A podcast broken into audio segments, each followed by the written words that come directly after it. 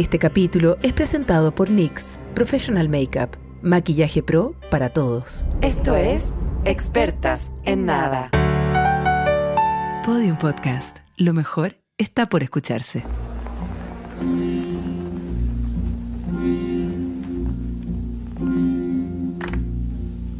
There's a sad sort of clanging from the clock in the hall, and the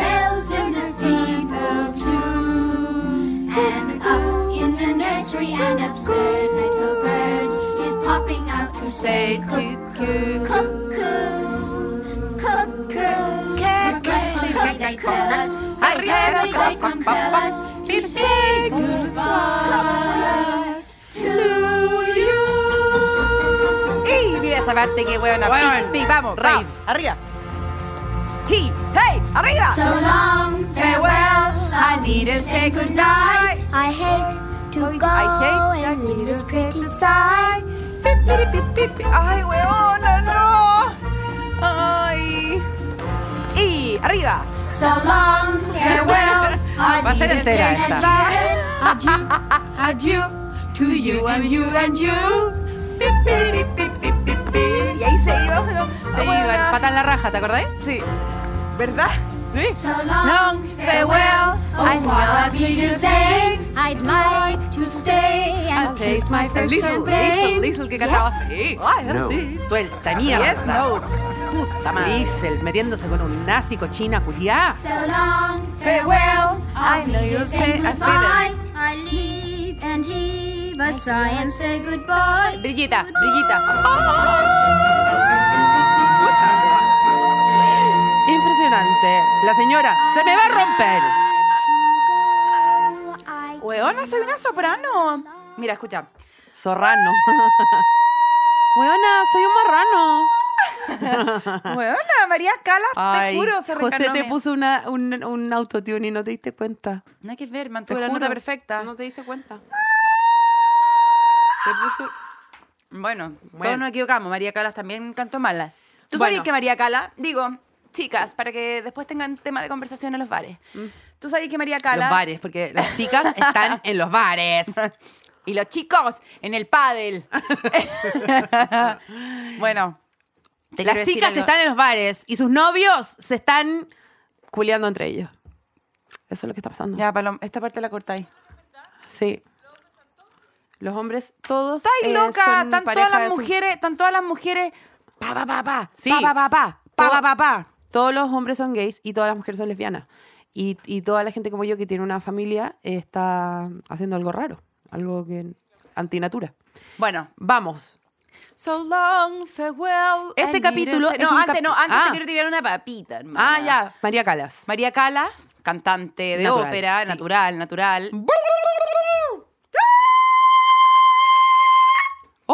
Weona, heavy. La O sea, cagó, es como- Heavy, weona, no sé. es como... Es como Chao, Paloma, me voy. O sea, tengo pega en el municipal. No, yo sé que se sostiene. Lo que pasa es que lo que se está sosteniendo suena terrible. Da dolor de cabeza.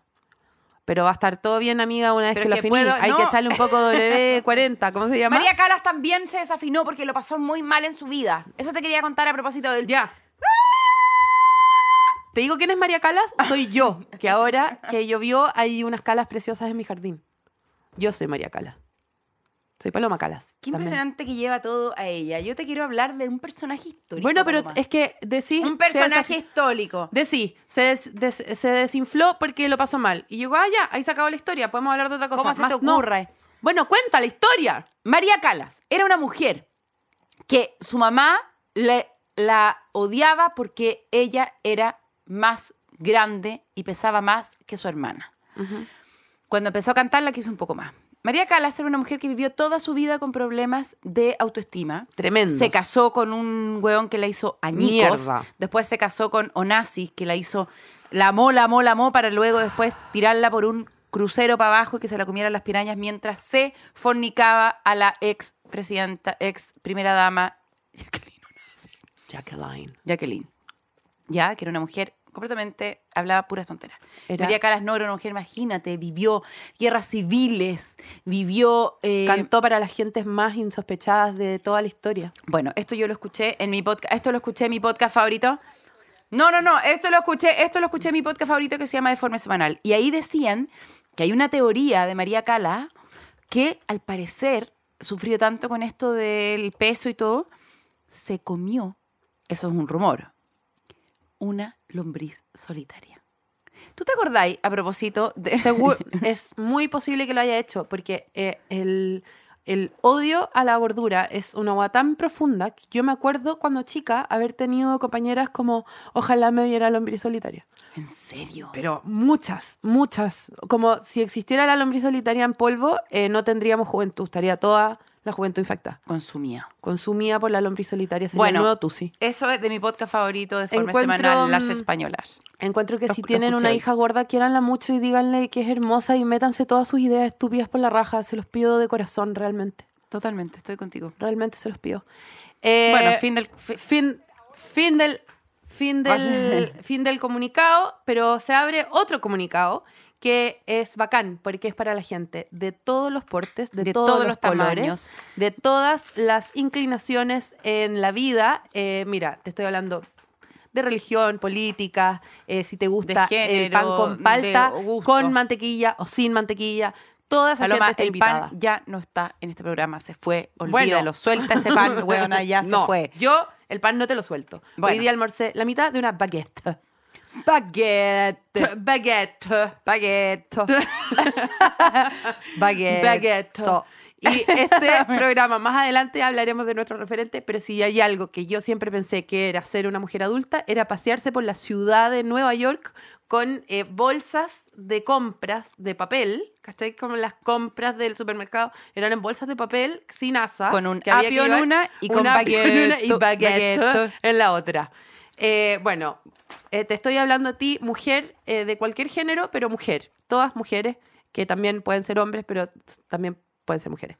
Eh, les quiero presentar el día de hoy el Professional Makeup de NYX, que es una marca hermosa que nos está acompañando hace algunos programas que ya hemos probado con nuestras hermosas caras, que son rostros atemporales de belleza sin igual. Quiero decir que tú y yo estamos maquilladas en este momento gracias al gentil, pero gentil, pero No, generoso, generoso, gentil. gentil, ¿Sabes que generoso no descuento Sí. de en doble. Ay, Elisa, te juro que...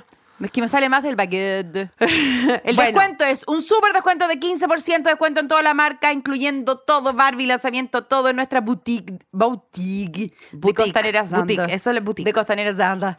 Nivel 2, local 2193. Solamente tienen que decir, hola, vengo de expertas en nada. Que si algo yo te... Espérate, si algo yo te he agarrado últimamente Mm. es la delineación hacia arriba, como, ¿cómo se llama? La que yo llevo como un año ya. Sí, sí, sí. Llevo como un año Sí. ya. El otro día salí con la línea amarilla, amiga. Chao, Qué te joven. juro. Yo anoche me hice la línea verde. Y con la línea verde dije, ah, qué impresionante. Soy impresionante. Sofía Loren. Sí, Sí, qué siempre heavy. lo fui. Sí, y nadie qué me heavy. avisó. Y bueno, gracias a Nix eh, descubrí que soy efectivamente Sofía Loren.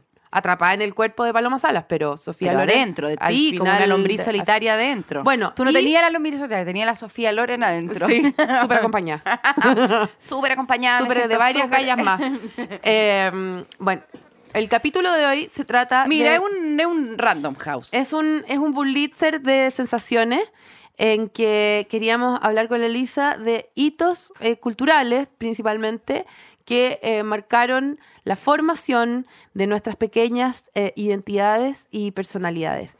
Que yo sé que a todo el mundo le interesa mucho cómo eh, construirse como eh, persona. Todas en el esas mundo. historias y todos esos referentes y todos que te formaron como persona. Por eso partimos con, eh, con eh, No dice Rebelde, Bueno, que bueno, realmente me impresiona que Julie Andrews realmente haya galado en toda nuestra generación, a ti con Mary Poppins y a mí con Sofía, con Sofía, con, con, con Fräulein Marie. Fräulein María. No, yo también eh, participé del, del- Pero ¿cómo será que me metieron desde chica la idea de que, bueno, cásate con un hueón viudo, eh, sé la mamá de siete niños, no tengáis los Claro, tuyos? yo ese problema no bueno, lo yo lo cumplí. Claro. sí, la acabo que lo cumpliste. Bueno, yo lo cumplí. Así y, de y tocan guitarra y cantan, es terrible. Bueno, yo realmente me convertí en High Love. Y, y tampoco, Y tampoco tienen cortina. Eh, Es muy heavy lo que hay hecho con tu vida, en realidad. Por eso, heavy. O sea, todo, Sí. yo me he visto de cortinas, tú bien lo sabí. Sí. Yo eh, her- heredé niño y soy su mamá. Le canto completamente canciones. A dormirse, a dormirse, niños lindos a comer. Soy esa mierda de persona. Y eh, me casé con un señor que dice dos textos en toda la película. Dos textos en toda la película. Mi- mi- la persona con la que yo sí, estoy no. Sí, no. y es como. Da lo mismo, hereda todos los guaguitas. Pero de la el persona. impacto, el impacto cultural en tu alma, eh, ¿cómo entró? Eh, cuando tú tenís recuerdos de haber visto, esta es la parte de entrevista. Elisa, eh, tú como actriz, ¿cuándo viste por primera vez El secreto de la montaña? ¿No? ¿Cómo se llama? Eh, de- el sonido de la música. La novicia rebelde. ¿A qué edad la viste? ¿A qué, a qué edad la viste? Diez, ¿La viste en el rotativo? ¿La viste dentro de un- Una vez que se me fue permitida la posibilidad de ver televisión, que fue muy grande, muy grande. Sí, yo sí. ya botón Mario T tenía, Sí, sí. muy grande. Eh, yo ya no creía en los viejos pascueros ni nada, yo ya imagínate. Se me fue eh, insertada esa película mm, de, de- de entreguerra eh, a la edad de 11, 12 años, en donde Ya. yo ya estaba con el ojo puesto en con quién me iba a casar. Claro, por Porque supuesto, muy preocupada. finalmente, finalmente, yo quería, a, es- a esa edad, yo ya estaba preparando todo para, para casarme. Para tu matrimonio. Sí. Eh, la dote, la estás armando. No, dote yo nunca te tuve mucho. No, Sí, no. pero estaba ahí pensando quizás si junto aquí est- est- estos Estaba palitos, buscando estas plumitas. desesperadamente al capitán Von Trapp. Claro. En cada persona que veía, yo veía, buscaba un capitán Von Trapp. Pero más que, entonces cuando, cu- eh, eh, claro, la peli era para ti como una- un modelo de eh, Tinder, como Entró- que, que había que buscar. Había que buscar a alguien con harto hijo, sin ayuda, Mm. eh, con una eh, emparejado con una mina a la que había que mm, muy- una mina muy bien vestida a la Mm. que había que sacar mire todo eso se me cumplió A mí como que Yo de esa película, yo creo que, no sé, la vi muy chica como para decir me quiero casar con un señor como ese, porque aparte el señor siempre me pareció extremadamente viejo, Hijito rico. muy viejo, muy viejo. esa cara como de que Estaba se está mucho riendo más pero también está sufriendo por el país Estaba mucho más preocupada como de lo que le pasaba a los niños y como que yo, eh, mi, mi lugar de identificación con la película era como, "L- pobrecitos niños no tienen mamá. Como que yo me identificaba con los niños, no con los adultos de la película, creo. ah tú siempre ay la parte de las monjas era demasiado demasiado buena cuando estábamos haciendo la obra de teatro mi hermana era la monja A mí me pasó, porque tú hace poco, hace poco, hace dos años, volví a ver Mary Poppins, que realmente es...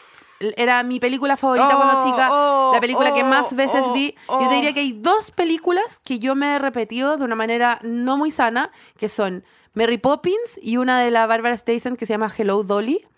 Que Hello Dolly, eh, Dolly es como una casamentera que le dicen, le proponen buscarle eh, una mujer a Walter Matthau, que es un, un weón dueño, dueño como de una weá de importación, exportación, ponte tú, y era un viejo fome, pesado, que le caía mal a todo el mundo porque estaba forrado. Y le decían a Dolly, ¿qué te ha puesto que no le puedes conseguir una mujer a este weón porque es un viejo culiado insoportable? Y la Dolly dice, sí, no, yo lo voy a conseguir a alguien. Y se termina enamorando de ella, por supuesto, del viejo insoportable. Y es un musical hermoso. Y la Dolly siempre es como la reina de la fiesta, la que llega al restaurante y le traen, le traen los faisanes y las ostras y las langostas. Y el viejo culiado está siempre ahí con cara y tú perdón tú querías que- querías Y ¿por yo qué fue quería- tan importante No, para yo ti? quería ser Walter Matthau. Yo quería casarme con la Barbara Streisand. O sea, encontraba que era demasiado alucinante. Pero quiero hablar de Mary Poppins. Mary Poppins, yo creo que la vi 355 veces. Sí, totalmente. 355 Sí. veces cada oportunidad que Sí. tuve la vi. Sí. Si, si se me presentaba la muy escasa oportunidad de elegir yo la película que se iba a sacar del Errols o de el blockbuster, siempre iba a elegir Mary Poppins. por supuesto Y, em, y la vi hace poco, Ah. hace como dos años la volví a ver y dije, conche, tu madre dura dos horas y media. ¿Cómo la...? Y ahí me di cuenta que en verdad creo que nunca la veía entera. Cuando era muy chica no la veía entera. entera entera No sé, entera no sé entera si la veía completamente entera. Bueno, entera. y quiero decir que uno de los momentos fundacionales de mi persona y de mi forma de ser es la escena de el viejo que van a visitar y que se caga la risa y se pega al techo. Y ese fue el día que, yo dije lo de la droga. que voy a Yo- ser drogadicta. sí, o sea, sí. creo que es la weá más genial genial Genial ese Genial. viejo que van a visitar y que es un viejo que está todo el día tomando tecito y pegándose el techo de la risa por un, por, porque alguien se tiró un peo, porque alguien no sé qué. Y dije, Y que mientras más se ríe, más se eleva. y dije, esta es mi vida, Sí. esta es quien yo quiero ser. Quiero ser un viejo eh, que está en su casa, que gente rara lo va a visitar y que se ríe tanto que sale volando. Y, y creo que creo que esa escena es como, ¿hay cachado la, la gente que...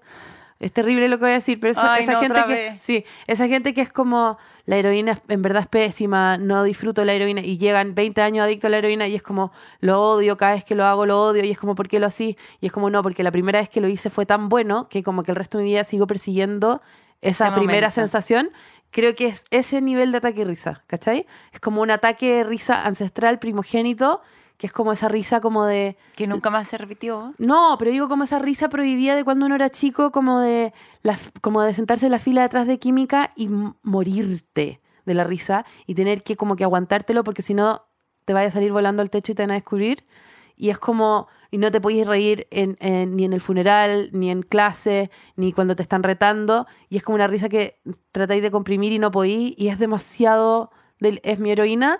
Y creo que esos ataques de risa que están como tan bien puestos en esa escena son mi droga para siempre. Para siempre quiero volver a sentir eso. A mí me pasaba cuando chica que quería todo el rato, siempre tuve un sueño, y es una weá muy rara, de que yo vivía en una especie de casa rodante con todo adentro desordenado.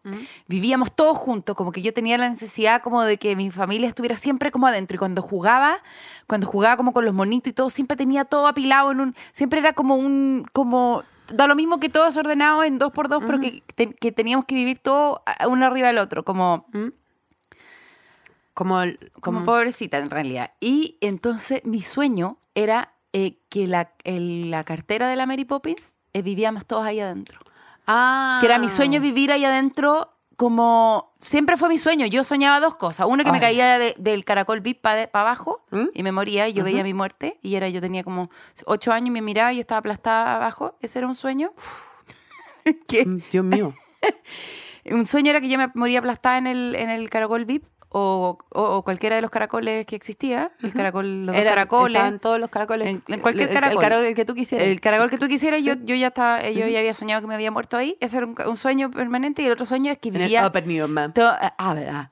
en el Amenium. Y en el, y en el Amenium. otro, y en el otro sueño era que yo vivía apiñada. Pero Ah, bueno, yo, te- yo siempre soñé que vivía apiñada. En una caja, en una casa rodante, y soñé muchas veces que vivía dentro de la cartera de la Lo Penelope, que es porque ser hija todo. única, lo que es ser hija única, porque yo soñaba que volaba, ¿cachai? yo soñaba que volaban con distintas técnicas de nado sincronizado en el aire. Soñaba que me tiraba de los edificios y no me daba miedo porque volaba, ¿cachai? No, yo Así soñaba, que nada, no tengan más hijos, tengan uno solo, porque va a dormir bien. yo soñaba que me moría en el Omnium y que, y que soñaba y que vivíamos dentro de una cartera todo. Ah, No, bueno, quería unir a No, mi que familia. me- es que empezaste a hablar de lo que soñaba y me acordé de lo que soñé hoy día en la tarde y es demasiado, no sé si lo puedo contar. En la tarde, Paloma. Sí, porque antes de venir para acá necesité dormir siesta. Si anoche tuve doble show Ya, y bueno. reunión a las 8 Ya, media bueno, mañana. ¿qué queréis decirme? No, pues que me así sonar como si yo fuera el señor de Mary Poppins y no lo soy. ya, bueno, me encantaría no sé. ser. Ya, bueno, ¿qué? Segundo referente muy, ¿Pero muy qué importante. soñaste? Ah, no, no lo puedo contar. ¿Pero qué soñaste, por favor? Cacha la weá, es que quizás la Trini lo va a tener que cortar y me da paja, pero bueno, soñé que, ya, eh, soñé que el señor de Aguirre, el, de, el dueño de Filmo Sonido, Ya, el... no el ministro, po, No. el hermano, de hecho. Ya. ¿ya? que él me llevaba a, una, a las afueras de Chillán con un grupo de gente y que yo tenía que grabar un video hablando de toda la vida de, eh, de- del arquitecto eh, Launer. Y te ¡Paloma! juro, y, y, y que, y, que, y que iba- iban a prender la cámara y yo me iba a tener que poner a hablar y en verdad no, y yo todo el rato decía, sí, ya dale, vamos, vamos, hagámoslo, hagámoslo.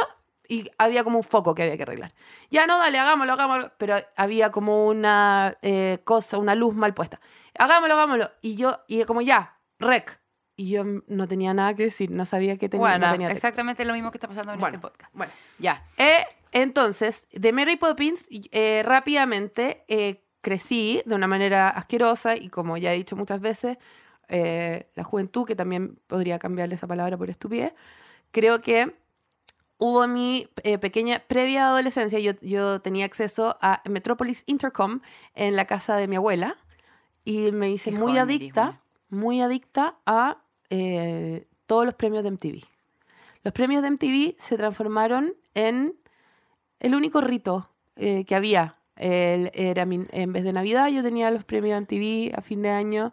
En vez de. El amigo secreto. Como culturalmente es el hito que más me permeó, era lo único importante. Los Oscars no me importaban, el Festival de Viña no me importaba, los premios MTV eran lo único importante. La venía el Papa. N- Imagínate, nada. Ah, Es Em, que eso a mí y ahí, me permeó. en los premios, los premios, eh, los a mí la premios- venía el Papa me... no tengan miedo de mirarlo a él. O sea, Paloma, ¿cómo será, cómo será de, cómo seré yo de mitómana que me inventé toda mi vida de puro que no sé qué? Según yo, yo toqué al Papa.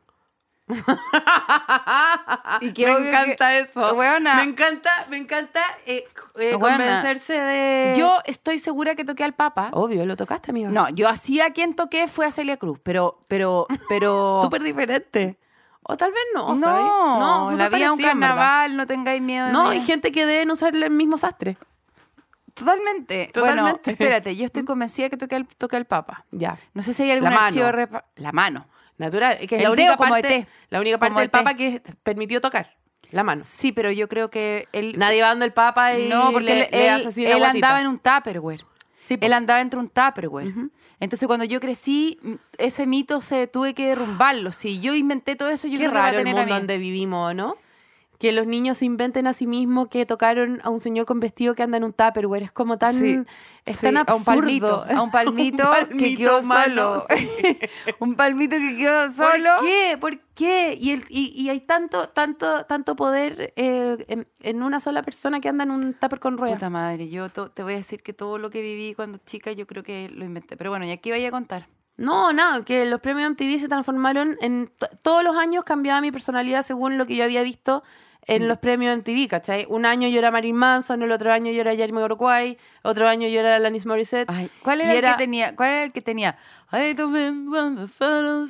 que tenía como un gorro con los anteojos puestos arriba, que no era que no Ah, era el de no, es que, es que For Non-Blondes. Eh, Weón, weón, Oh, no. Totalmente. Como mi sombrero necesita ver un poco mejor, le voy a Oh. poner estos anteojos. Pero qué manera de tratar de que mi personalidad fuera MTV. Yo me quedaba hasta las 4 de la mañana despierta porque mi abuela no tenía ningún sentido de la responsabilidad de la crianza, de nada. Entonces, eh, ella ten- es- eh, sufría de un insomnio permanente, que era de día y de noche. Fumaba Viceroy, eh, eh, ah, no, fumaba Advance en, adentro de la cama viendo tele conmigo hasta las 4 de la mañana, un día de colegio. Y veíamos un programa que eh, daban a las 2 de la mañana en MTV, que se llamaba 120 minutos, donde ponían la música como más alternativa. Entonces yo pensaba que si me memorizaba los nombres de las bandas de 120 minutos, eh, yo iba a tener acceso a tener una personalidad. Y esa podía ser mi personalidad para siempre, era saber que esta canción era de Skank Anansi y saber que tal canción era de... huevona Y eso era- siempre. y eso era voy con mi como historia. Ya pasé del papa, huevona. Ahora te digo, ¿sabes qué? Bueno, pero yo no toqué a ninguna de estas personas. Yo estaba sola con mi abuela que fumaba Advance, dándome eh, fumación de segundo grado. ¿Cómo se dice? Fumamiento de segunda mano.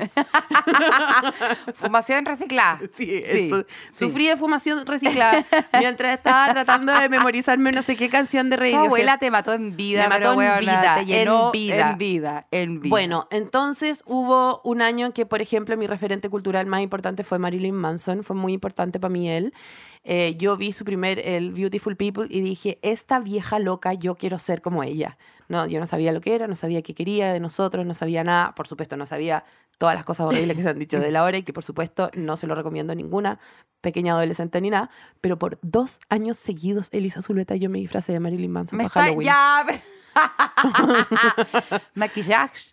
te juro, con calzones con vuelos y, y, y panties rasgadas y cosas así raras, eh, unos cinturones de cuero puestos en los lugares que no iba y, era, y una, una de esas eh, pelucas de Morticia y me disfracé de Marilyn Manson dos años seguidos. Porque yo era como fan de Marilyn Manson. Pero Pasé buena. de Chino Río a Marilyn Manson así. Y bueno, y siempre tuve igual esa, ese rango actoral, ¿ya? Eh, porque. Yo quería ser maestra Jimena, weona. Y, la- y- y obligaba a mi hermana. Bueno, es que nunca podríamos que- haber sido amigas, nunca. Yo quería ser maestra Jimena, entonces yo igual me tomaba muy en serio el personaje, porque a diferencia tuya, yo sí me dediqué a esto, porque yo la mitomanía lucré para Sí, siempre. sí, y sí. yo siempre La profesionalizaste. profesionalicé, lucré, me he ganado la vida haciendo lo que soy. Pasaste de Pedrito y el Lobo a Pedrito y el Oscar. Sí. Pedrito, y el Pedrito la palma.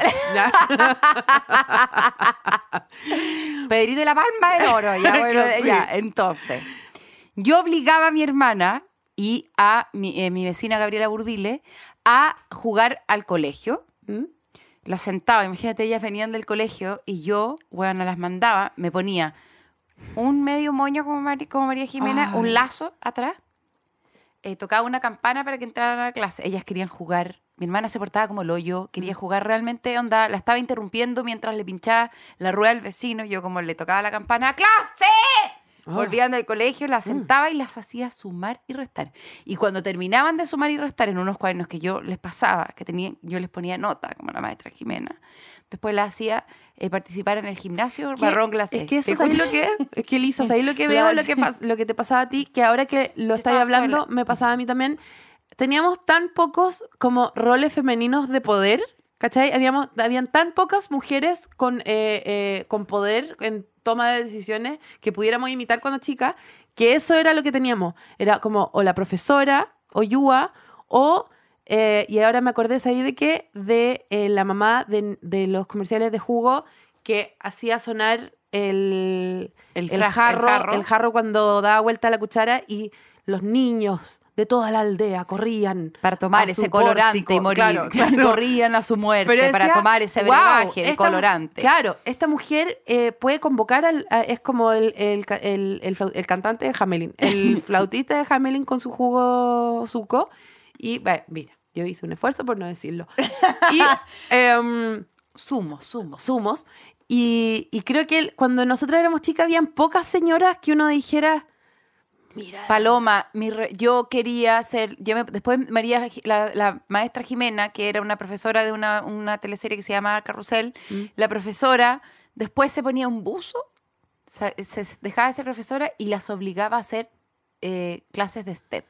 Entonces ponía un ponía unos cojines y hacía When dreams are made of this. Les pasaba unas toallas envueltas. Bienvenido. eso y yo pienso en Marilyn Manson. Yo, yo decía, eh, bienvenido al gimnasio Marrón Glacé, que era de una teleserie, que no podíamos ver, no teníamos acceso. Entonces Marrón Glacé, que era eh, cuando la, cuando la Cuando Rudolfi tenía la misma edad que ahora. Costia.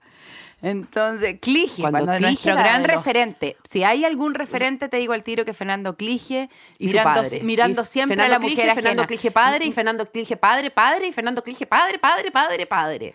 Padre nuestro. Fernando Clige, siempre mirando a la mujer ajena. Siempre. Deseando siempre lo que no le pertenece. Fernando Clige. Fernando Clige, el capitán Fontrap, tiene siete hijos, y ahí se las dejo nomás. Ahí se las dejo. Bueno, yo ya me atraqué a Fernando Clige algún día, te conté- yo le- me- eh, era mi pareja en la teleserie. Bueno, lo que te quiero decir es que yo a mi hermana la hacía hacer step, la hacía hacer step de eh, con la Gabriela Burdiles. Es, la- me queda la tortura, las hacía hacer clase, las hacía sumar 5 más 4 más 4 más 3 más 4 más 4, y después que terminaba eso, la hacía hacer gimnasia mientras yo estaba sentada y le cantaba Sweet Dream and Memory, y tenían que hacer step. María Jimena me dio a mí algo que yo no, no tenía, que era poder. Mm. Y era como poder eh, tener a mi cuidado gente. Como ya te dije que yo no tenía tantas amigas, Claro. las obligaba. Tiranía. ¿Qué dije yo? Eh, obligar a gente. Bueno, sí. Tiranía. Sí, Bueno, ya, sí, tiranía. Tira- eh, tiranosaurio Rex. Tiranosaurio Rex. Así que. no teníamos, no, nosotros no teníamos como ni detectives, ni nada. O sea, ¿Cómo se llamaba la esa detective que era como de los años 80? No, por la.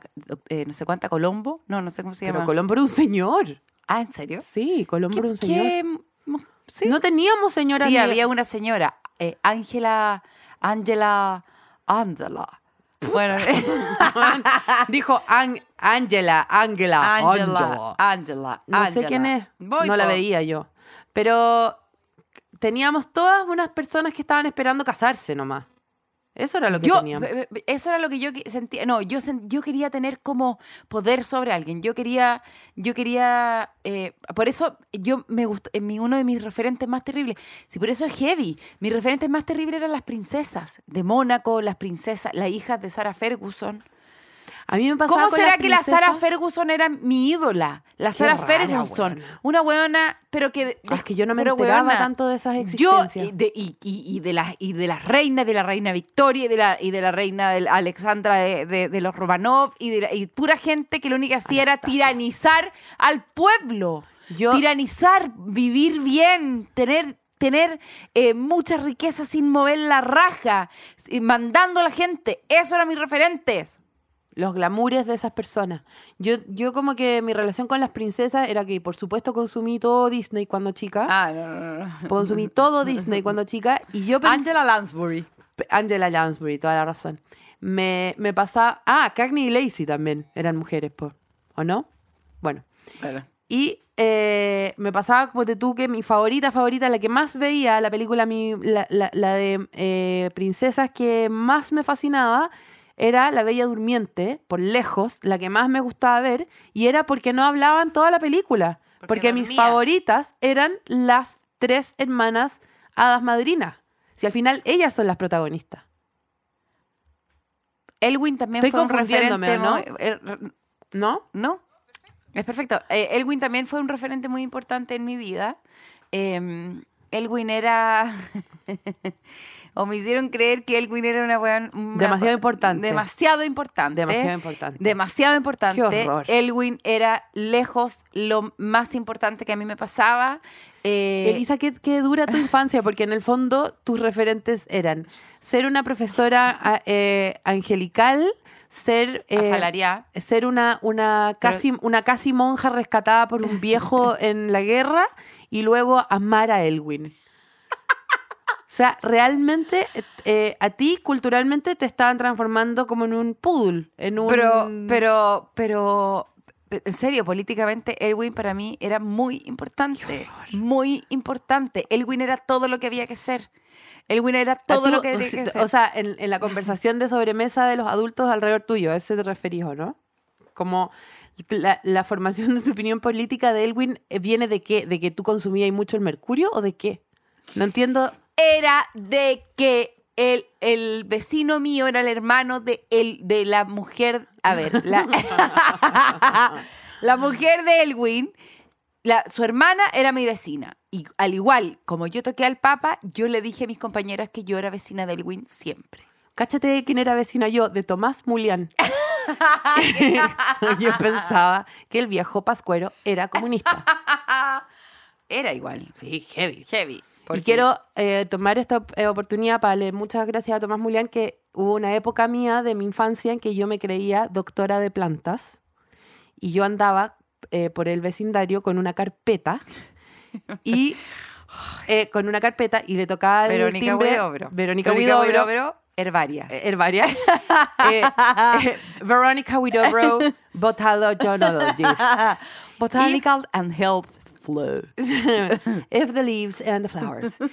Y le tocaba, la- le tocaba el timbre a, A a nuestro famoso comunista eh, patrio eh, Tomás Al Mulián, famoso comunista. a nuestro famoso Karl Conocido Marx, por comunista. conocido por su comunismo y su barba.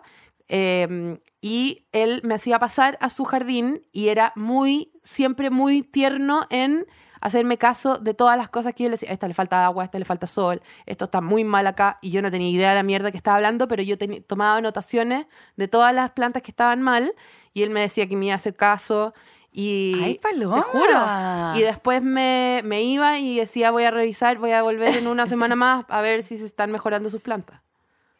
¿En serio? Te juro, te juro. Y lo iba por todas las casas y él era especialmente más simpático que los otros vecinos. Y siempre fue muy muy respetuoso Y de mi, bueno. de, mi especialidad. Para seguir, que yo había estudiado para seguir en, en el, el Arcis, para, seguir en el camino equivocado. Wendy Houston, Fue tu ídola. Qué divertida. Paloma, yo creí toda mi vida, pero Paloma, toda mi vida, que yo cantaba exactamente igual a Wendy Houston. Yo creí Yo toda creí mi vida, toda cuando veía a Whitney vida. Houston, yo decía, esos hombros no pueden ser hombros, son rodillas. O sea, ella tiene realmente un cuerpo al que yo nunca voy a poder... Todo lo mío era redondo, todo lo de ella era cuadrado. Todo su cuerpo estaba lleno de ángulos Paloma, maravillosos, Yo como a los 24 años perdí esta voz, pero si tú, si tú me hubieras conocido antes, yo cantaba igual. Sí, seguro, Elisa. Buena, pero Paloma, en serio, No lo cantaba dudo, igual. es que no lo dudo Solo nada. que cuando ella murió yo decidí entregar mi voz. Claro, porque habría sido una, ma- habría sido una mariconada. Puta, sí, ella me había Reemplazarla todo. tan rápido. Buena, te juro que escucharla es escucharme. Sí. Ahora que cierro los ojos, claro, te veo. Mira, cierra el ojo y, y yo voy a cantar ahora, mira. Mira. Bueno, Kevin Costner también fue súper importante para mí. Bueno, heavy. En un momento O sea, que yo también pensé que podía tal vez danzar con. Sweet. Bittersweet pensé que era como, eh, ¿cómo se llama en eso? Un after eight. Sí.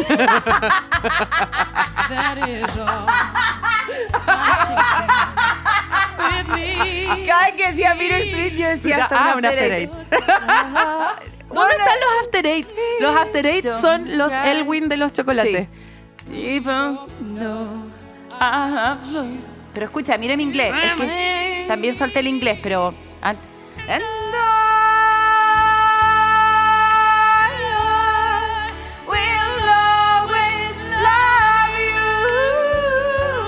Igual, igual. Bueno, y cuando supiste de todo no el puedo tema... parar, por favor.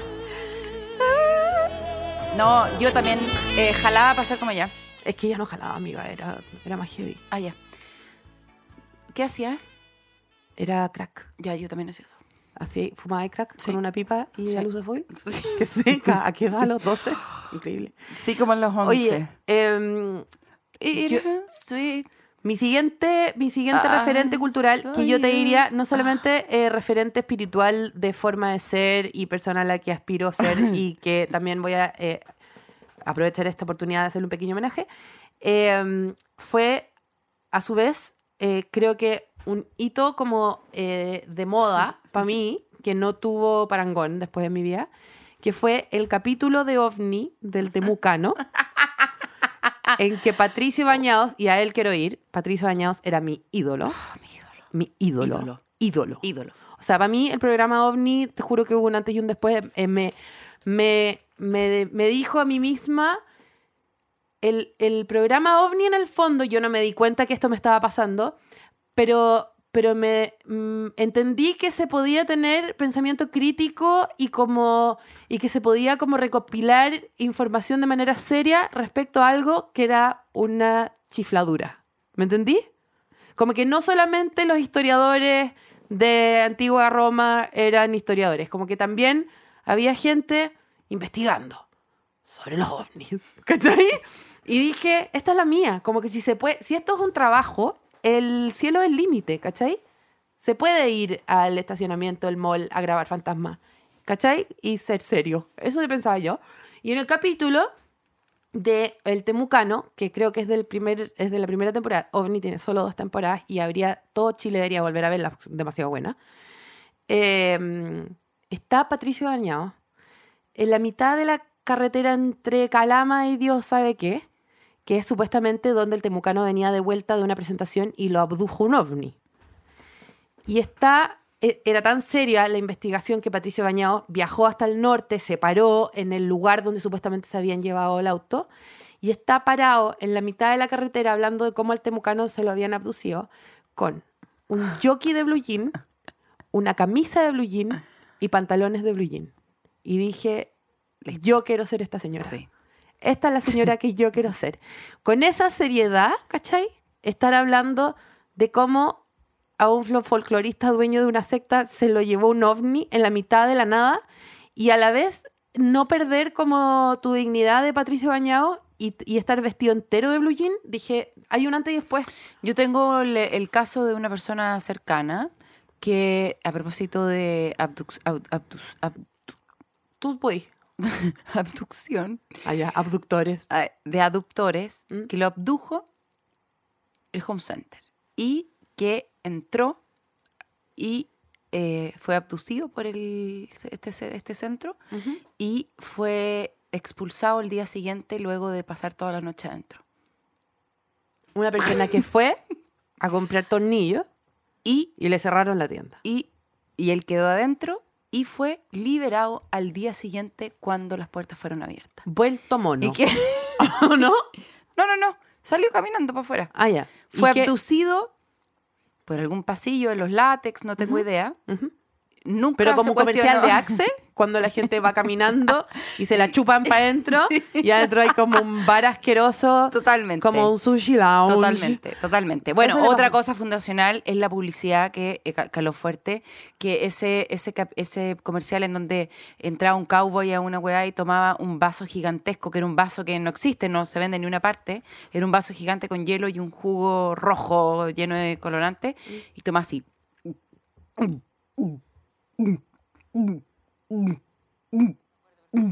¿Te acordáis? Sí, me Era un cowboy O sea, empezaste a hacer el ruido y no te paré nunca más porque me pasó, me empezó a pasar algo en la psiquis que como que me, me Sí, llevó, te me llevé, llevó, me te llevó, llevé, pero no me llevé. acuerdo bien del cowboy, pero Mira, voy a decir, voy a decir el, el jugo porque el jugo ya no existe, ¿no? Bueno, esto da pa, esto da para otro capítulo entero, pero Sí, que es eh, publicidad.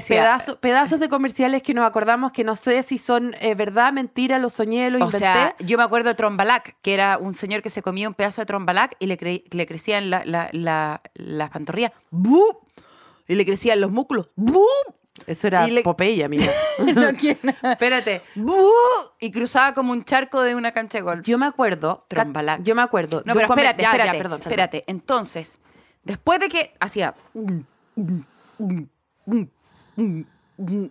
Hacía esto es como arte conceptual. ¿Ya? dadaísmo. Sí. Como Marina Ya, pero es que necesito terminar. ¿Ya? Es como una performance.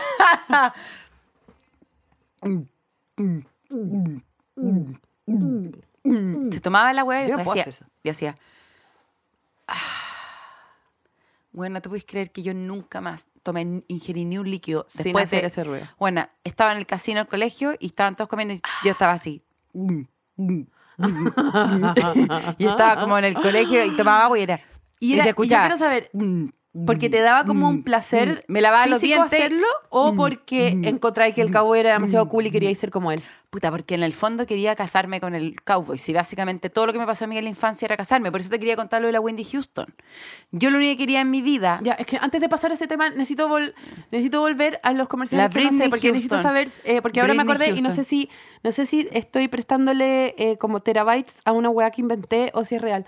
Pero me acuerdo, y Trini, por favor, dime si tú, tú también lo viste. Era un comercial de Vialcohol que a todas luces estaba dirigido por David Lynch, que había como un señor parado en la mitad de la oscuridad, con la mit- como que a un lado oscuridad, al otro lado luz. Después había como una pelota de básquetbol eh, eh, eh, dando bote, un cuchillo, Beat it. agua, no sé qué, como Beat puras it. imágenes sueltas y después una mano con un cuadrado dibujado con plumón rojo y, un, y una pompa como de un- una bola de algodón que hacían así en el cuadrado rojo de pintado en la mano. Y ese era todo el comercial de Vialcohol. Ah, vi alcohol. Mm. Pero no era el cuchillo. y la no. música era como pim, pum, pim, pam, pum, pim. Era- Vialcohol. y era Ese cuadrado. y era, y era Wow. David No, Lynch. es que, bueno, era, te que juro que un era David de los Lynch, 80 porque que te era que como, heavy. ¿qué acabo de ver? ¿Qué acabo de ver? Me están vendiendo una guapa a los rasmillones que nunca hubo que usar porque nada le hace peor una herida que transformarla en sashimi. O sea, ¿qué es esa weá de echarle vía alcohol a una herida abierta que Es te que, transforma todo amiga, en ceviche? veníamos de la posguerra. Es que la herida se te hacía ceviche. Entonces, en el Es- comercial no eran ni capaces de mostrar una herida con Vialcohol. Entonces, Pero lo que, me, lo que me describiste era el, el videoclip de Beat It. No, no, no, era, era, de, era Lynch. Pero bueno, no sé, si alguien más lo vio, ayuda porque yo no puedo creer que fue real o lo inventé. No, Olivia Newton-John solamente... eh, Olivia Newton-John solamente puse esta canción porque es como... ¿Qué significa esta canción? With, eh, with, eh, hopeless, hopel- Hopelessly, completamente devota por ti. Pero No, desesperanzadamente. desesperanzadamente devota por ti. Ya, es que lo ¿Qué puse, es? no porque este, no porque esta fuera muy fundacional en mi vida, porque Grace Virian- Gra- Grace, Grace Viriantira- Grey's no. Anatomy. No, Grace Ya. Anatomy mucho más fundacional y, y Princesa Grace de Kelly también mucho más fundacional en mi vida y todas esas princesas desastrosas. eh, acababa eh, atracando con domadores y, y las pillaban en esas, eh, etcétera. Pero me pareció que era como toda mi vida, yo fui devotamente desesperanzada, eh, fanática de gente que y de vidas que yo nunca iba a poder cumplir. Como que nada de lo que me gustaba estaba de- cerca de... Por eso te digo que Whitney Houston pasó mucho tiempo de mi vida y este... que yo, es que esto es patético, pero yo quería que alguien me tomara en brazos como Kevin Costner la toma. Entonces yo muchas veces en el colegio como que me caía de mentira afuera. Kevin Costner tomaba en el guardaespaldas, la tomaba ella después de haber estado como curada, no sé cómo. La toma... Wendy Houston, no, no, no, porque te digo que esta canción la puse porque siempre todo, es- eh, siempre todo, todo, todo lo que a mí me pasó, todos mis, todos mis referentes fundacionales, era como una weá muy desesperanzada que yo nunca iba a poder tener. Vuelvo a Wendy Houston, por eso puse esta A canción, Cindy no porque no, a Cindy Houston. a la Cindy Houston, que no, por eso puse esta canción, porque es como, siempre mi vida fue como eh, seguir cosas que nunca y nunca se te pasaba cumplir. y nunca te pasaba que si veías Gris Brillantina eh, como que ya yo la veía porque me interesaba y yo yo enten- o sea no entendía pero eh, algo en mi cuerpo se sentía obviamente atraído por Olivia Newton-John y Travolta porque era en el centro de la historia no sé qué pero si voy para atrás, eh, realmente la que me parecía más entretenida y las escenas que quería ver yo eran, Riz. bueno, algunas rizos, pero para mí era la Beauty School Dropout, po. la que se sale del colegio para meterse a peluquería y le quedan todas las tinturas rosadas y tiene este sueño eh, completamente LCD que viene como eh, Peter Rock a rescatarla de la peluquería. Y yo, esas son las escenas que más recuerdo y que más amo. Y digo, bueno, finalmente, claro, yo veía la huevada por la Olivia Newton-John y por Travolta, pero lo que el verdadero impacto que generó en mí fue la Beauty School Dropout, no ese par de fomes, ¿cachai? No, a mí no me importaba mucho Gris Brillantina, te lo No, pero te lo digo no como ejemplo. sí. Te digo como ejemplo que Sí. si tenía ahí una, si tenía ahí una obsesión eh, por eh, los Fontrap, pero en verdad la, la- la canción que te gusta es como de los hermanos yéndose a acostar. Como, como em, uno cree que está. eh, No, yo siempre, sí, en el fondo me gustaban todas esas cosas porque yo quería tener como unas familias numerosas y todas esas cosas, ¿cachai? Mm. Claro. Quería, eh, me gustaba Grande Paz, eh, todas esas cosas, ¿cachai? No, voy a, no voy a andar más en detalle, pero lo que te quiero contar es que muchas veces yo me hacía la que me caía fuera la liebre para que alguien me tomara como Kevin Costner tomaba a la Wendy Houston en esa escena. Muchas veces me hice la que me caí. Y ahí quedaban en el maicillo, Weón, pasaban por yo el lado muchas- mío. Yo, yo por o el sea, lado mío. qué buena más me diferente. bueno, yo, nadie toda mi vida traté de no caerme para que nadie nunca tuviera que tocarme. O sea, me muero si alguien se propone levantarme Yo- porque me voy a tener que ir a vivir a mi casa Bueno, y no volver al colegio Yo nunca más. creía que era Wendy Houston. Me Qué pasa- plancha que alguien te tome en brazos. O sea, yo me, Bueno, me petrifico yo era de pensarlo. Me, me, es como. Era, era de esas hueonas que como que se autoempujaban a la piscina. Te odio, te juro que te No, odio. no, no, no. O sea, no, no, no, no, no. como bueno, no. cuen- No, totalmente pero no era, la, no, totalmente no la protoactriz que No. se autoempuja a la piscina como, ay, ya, no Paloma, puedo creer. ¿Sabéis que no me pagan tanto en esta weá para que tú me, me sigáis pate- pateando en Pero el es que suelo? mira la weá que me estás No, diciendo. te estoy me diciendo. tiraba para que me tomaran en brazos. Porque, pero porque ¿qué pasaba si el, y Kevin Costner iba a mi colegio? Si a mí ya me había tocado el papa, ¿qué me costaba que Kevin Costner fuera a mi colegio, a la, a la alianza? Bueno, encuentro terrible. A la alianza. Encuentro terrible Bueno, que un viejo encuentro Kevin que- Costner te vaya a recoger a la multicancha, Bueno, buena. mi ídola, yo quería, lo único que quería era ser como Naomi Campbell, hasta que me enteré de que eh, sacó a Iman de todas las pasarelas porque ella eh, no la soportaba y tuve que abandonar. Porque se quería servir a Davis. ¿Quién? No sé. No ¿Quién sé, mentirosa, weona? ¿Quién es mentirosa? Y man, qué mujer más hermosa. Puta, qué mujer más hermosa. Yo quería ser como Naomi Campbell y como Wendy una Houston, chita, weona. como una, Te juro que yo soy leopardo. Este capítulo fue presentado por NYX Professional Makeup. Maquillaje pro para todos.